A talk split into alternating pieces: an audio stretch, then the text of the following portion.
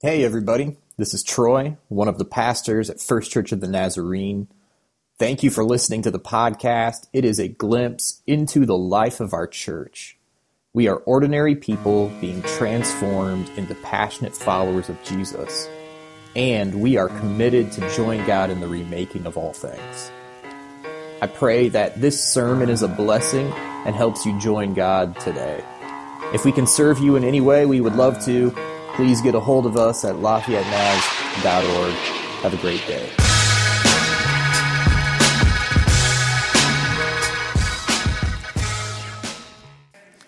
Pretty soon everybody's going to get hungry. I just actually was at a membership information brunch. If you weren't there this morning, then you missed out. And uh, if y'all don't know uh, Jay Sanders yet, you should know Jay Sanders yet. Let me tell you about Jay Sanders. The boy can eat some bread. There's some bread there this morning. There, there's not nearly as much bread left now, because Jay was in the house. I love bread. Um, any kind of bread. I know we're not supposed to love bread these days, right? Bread is bad, carbs, bad bread, all of this stuff. For those of you this morning who have an allergy or you're, you're allergic, um, like you have that gluten allergy or celiac disease, my heart literally goes out for you. And I don't want to make your plight any worse than you already know that it is.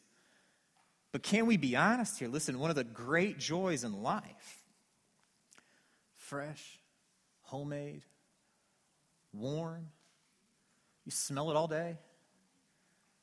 I take bread in all of its forms. Amen. A whole loaf. Donuts. Is that bread? Because I like donuts. I'll take, I'll take bread in the form of donuts any day. Love, love bread. And we have a story this morning in Scripture. It's about bread. I've preached this story so many times, but I've never preached it this way. I, I, usually, when I preach this story, like I, I focus in on what's happening in the story. So we talk about the miracle of multiplication. And so we know we talk about the resources that were given and then the amount of resources that were distributed.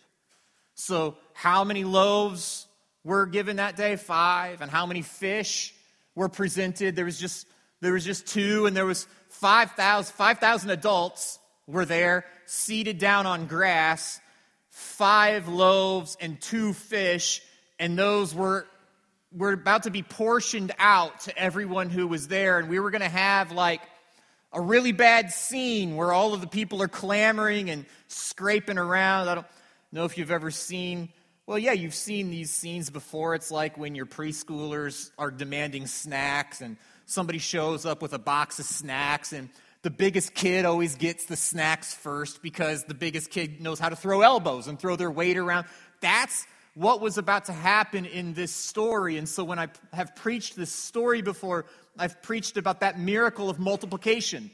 That somehow miraculously these resources just kept being like they showed up more and more and more, being produced more and more and more. And so then when you preach this sermon, which that's a le- completely legitimate way to preach this passage of Scripture, when you preach that, ser- that sermon this way, what you get is this reality of the abundant love of God that always gives to God's people exactly what God's people need.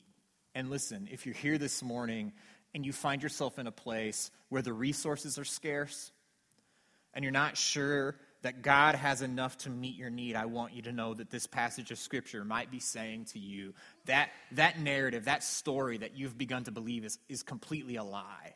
That, that the provision of God, even though it seems meager, that something happens through the power of God's Spirit where it just speaks keeps being produced and produced and produced in abundance exactly when we need it. Now, I'm going to get to preaching this sermon. I, I don't want to preach this sermon. I'm about to get to preaching this sermon. The reality is, is that the resources that God had for his people were for that day. Were for that day. You, you know, like these days, you go to the grocery store and a loaf of bread is so laced up with preservatives, it can last for a while. But back in the day, before science allowed us to keep bread fresher, bread spoiled quick. We still haven't figured out how to make a fish last for a long time.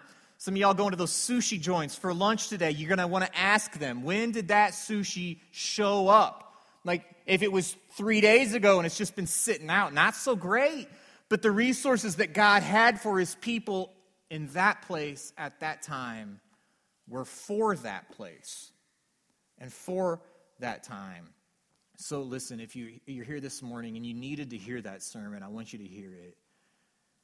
God will provide. He might just provide what you need for today, but He will. So I've preached that sermon that way. Then I've also preached it like, um, like focusing in like you're the disciples. So you know, in that sermon, you and I, we are the ones who are obedient, right? Um, the, the disciples are the ones who scan the crowd looking for the resources. They spot some boy with five loaves and two fish and they con him.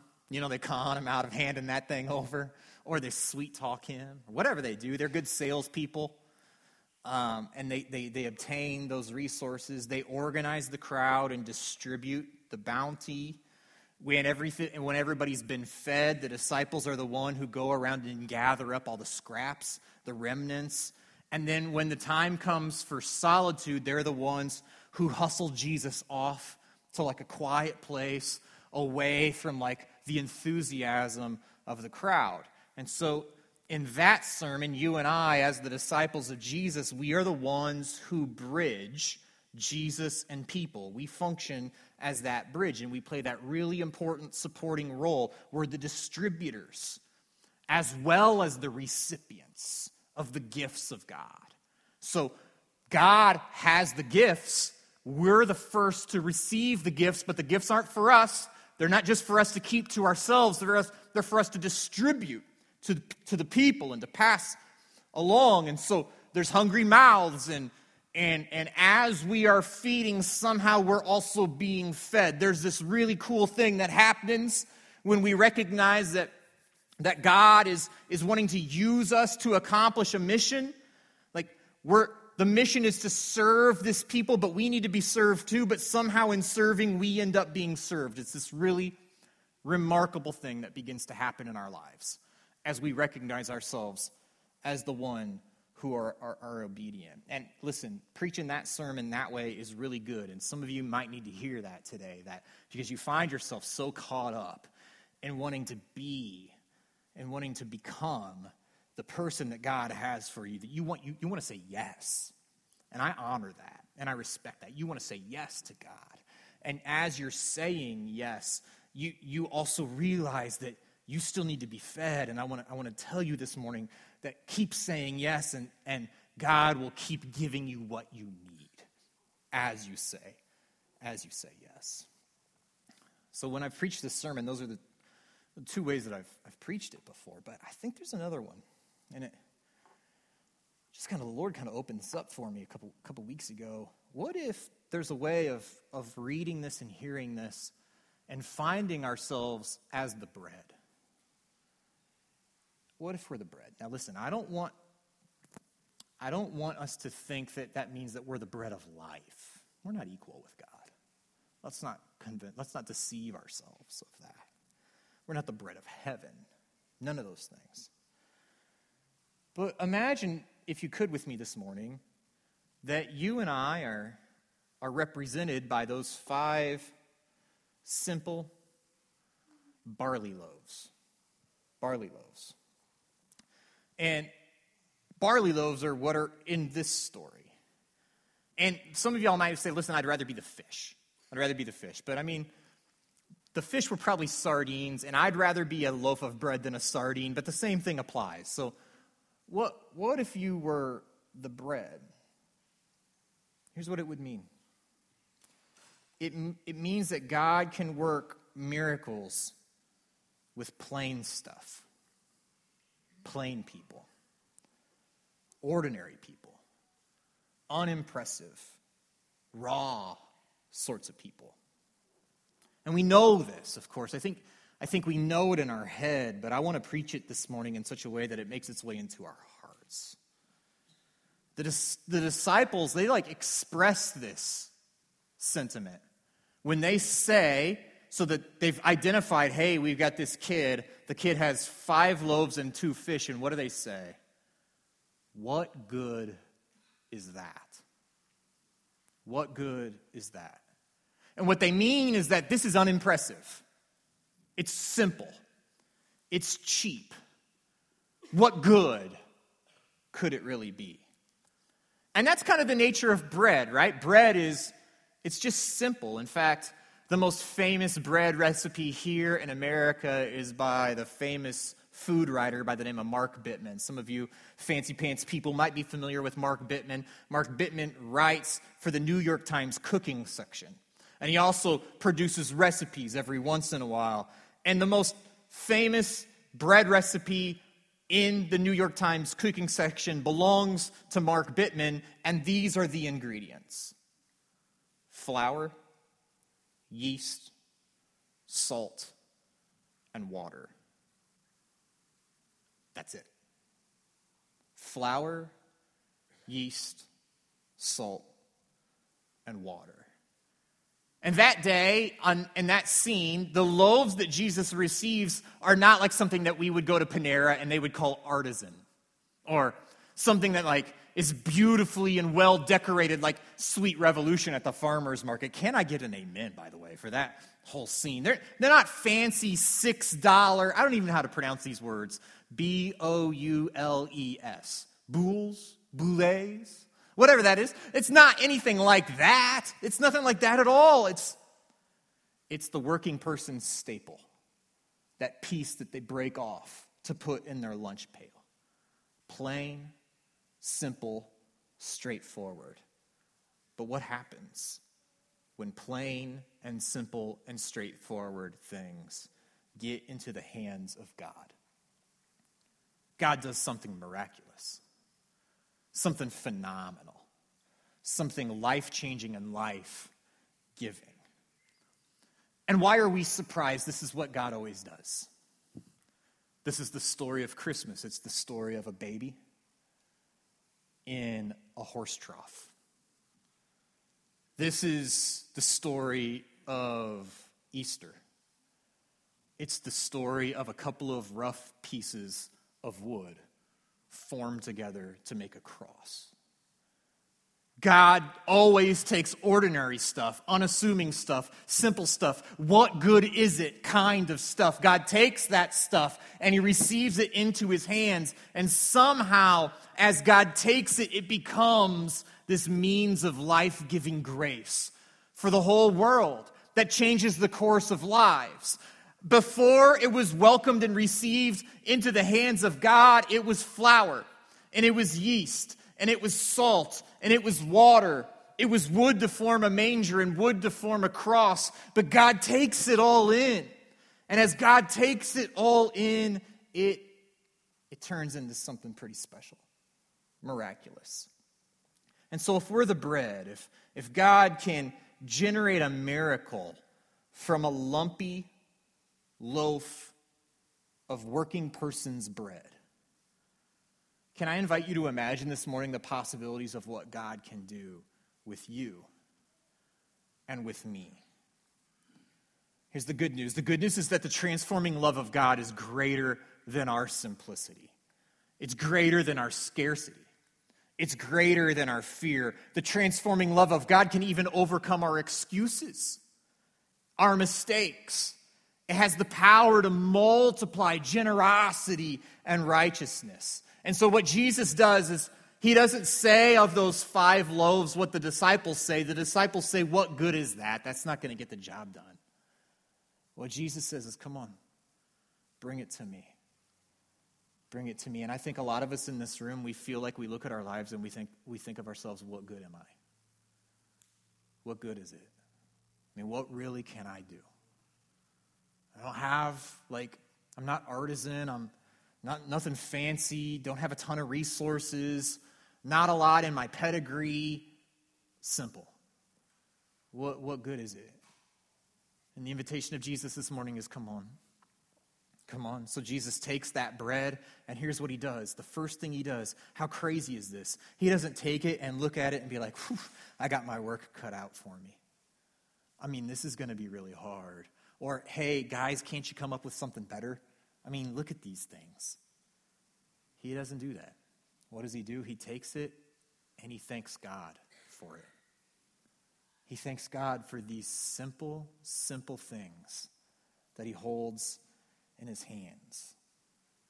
He gives thanks and he acknowledges these simple things are a gift from God.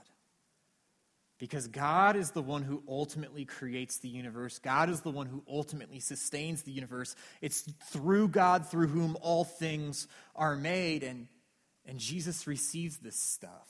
And it doesn't look like much stuff to you and me. But he thanks God for it. I'm always reminded on my mind, and it's probably because of the season of life that I'm in, where almost everything is filtered through that lens of raising a child. But listen, children, they just give you reactions that are so natural. Like there's no filter there, you know? There's nothing to, there's no social norms that have been put in place yet. And encourage them as you may to like behave in a certain kind of a way, there's this primal thing that takes over, especially in the lives of three and four and five year olds, two year olds. Lord help us, two year olds, all of those things. And so I'm reminded of when our children receive gifts for their birthday. And the grandparents are all gathered around, and you've told the child, no matter what you receive, what do you say? Thank you. Yeah, I say thank you. You know, you tell them, you always say thank you. And for some things, it's easy to say thank you. So they open up the present, and it's the toy they wanted, or it's the toy they never expected. And they're thrilled. And so it's quite natural. It's just easy for them in that moment to say, Oh my goodness, thank you so much. Thank you. Thank you. And bonus points if you run up and give a hug. You know, that, that whole thing. But then there's other things like clothes or books, where the package is opened and they're throwing the clothes out to see if there's if that's like some sort of like wrapping paper and the real present is still underneath right and they're throwing the clothes out and they look and there's just no reaction there's no thank you nothing Jesus receives this stuff. The disciples have already said of this stuff, What good is it? But when Jesus takes it, he, he doesn't have that kind of a reaction. He says, Thank you. Thank you. I want you to hear this morning that what Jesus was doing as he was giving God thanks for this simple bread is he was preparing this bread to become a blessing for everybody who was there that. He was preparing it. By thanking it, he was preparing it to be this blessing. And if we're the bread, how often do you and I, and check your ego here, but how often when you look in the mirror at yourself in the morning, or you examine your life before you go to bed. How often do you and I actually think of ourselves as a blessing to other people? Not in a sort of like an egotistical sort of a way. How often do you and I actually believe that we are wonderfully made? That we recognize ourselves as the in the way that God recognizes us? I think we're prone to seeing ourselves as ordinary, but how often do we see ourselves as something and someone that can bless the world as we're given over to the hands of God? I mean, in the midst of your life, not on your best day, but in the midst of your life, as you battle with depression or anxiety, or you struggle with the amount of money you, you receive in your paycheck and you think of your shortcomings in your life, in your normal, everyday life, how often do you actually think of yourself, I am God's handiwork? and He is preparing to use me as a blessing. Because we live in this world where everybody else seems to be better off, better off financially, better off emotionally, better off relationally, better off physically. It's, it's difficult for us to believe that we actually could be anything or anyone worthwhile. That's really hard for us to believe. And so, to, to quote the disciples, we think of ourselves, what, what good is it? What good is that? Or what good are we? Or what good am I? And instead of doubting ourselves, we're invited in this story to understand that as we are in the hands of God, He is thanking God for us and preparing to use us as a blessing to the world. And there's at least one little other aspect of this as we place ourselves into the perspective of bread. So after Jesus takes these little loaves of bread, after he thanks God for these ordinary things, this is what Jesus does. He breaks them open and distributes them to the crowd. And everybody there received all that they wanted. And when the people were satisfied, Jesus told his disciples, Go and get the fragments, the remnants. Go and get those fragments that are left over so that nothing could be lost. And two things about that part of this story. First, the people who were there were satisfied. They were satisfied. 5,000 people is a lot of people. I cannot imagine trying to cater an event for 5,000 people. That's so many mouths. And if if 1,000 of them can eat like Jay Sanders can eat, we're all in trouble. But as the disciples distributed this bread amongst the people, everybody had what they needed or what they wanted. And for the 5,000 people to have all that they needed from those five loaves of bread meant it kept multiplying and multiplying and multiplying and multiplying. It was bread that kept on giving. It kept on giving. But in order for the bread to be able to give, it had to be broken. It had to be broken, torn up, and passed around. And what was left over was a fragment. Now, that's another word, right? You and I, I think we can share in that, that sometimes we feel fragmented. Do you ever feel fragmented? Sometimes I feel fragmented. Do you ever find yourself spread so thin that you feel like you could crumble it could break apart at any moment. Do you ever wake up and you wonder, how am I going to meet every need and satisfy every demand that I'm looking at on the calendar of this day? Surely that's exactly how those five loaves of bread felt if they could feel something as they're looking out at the crowd.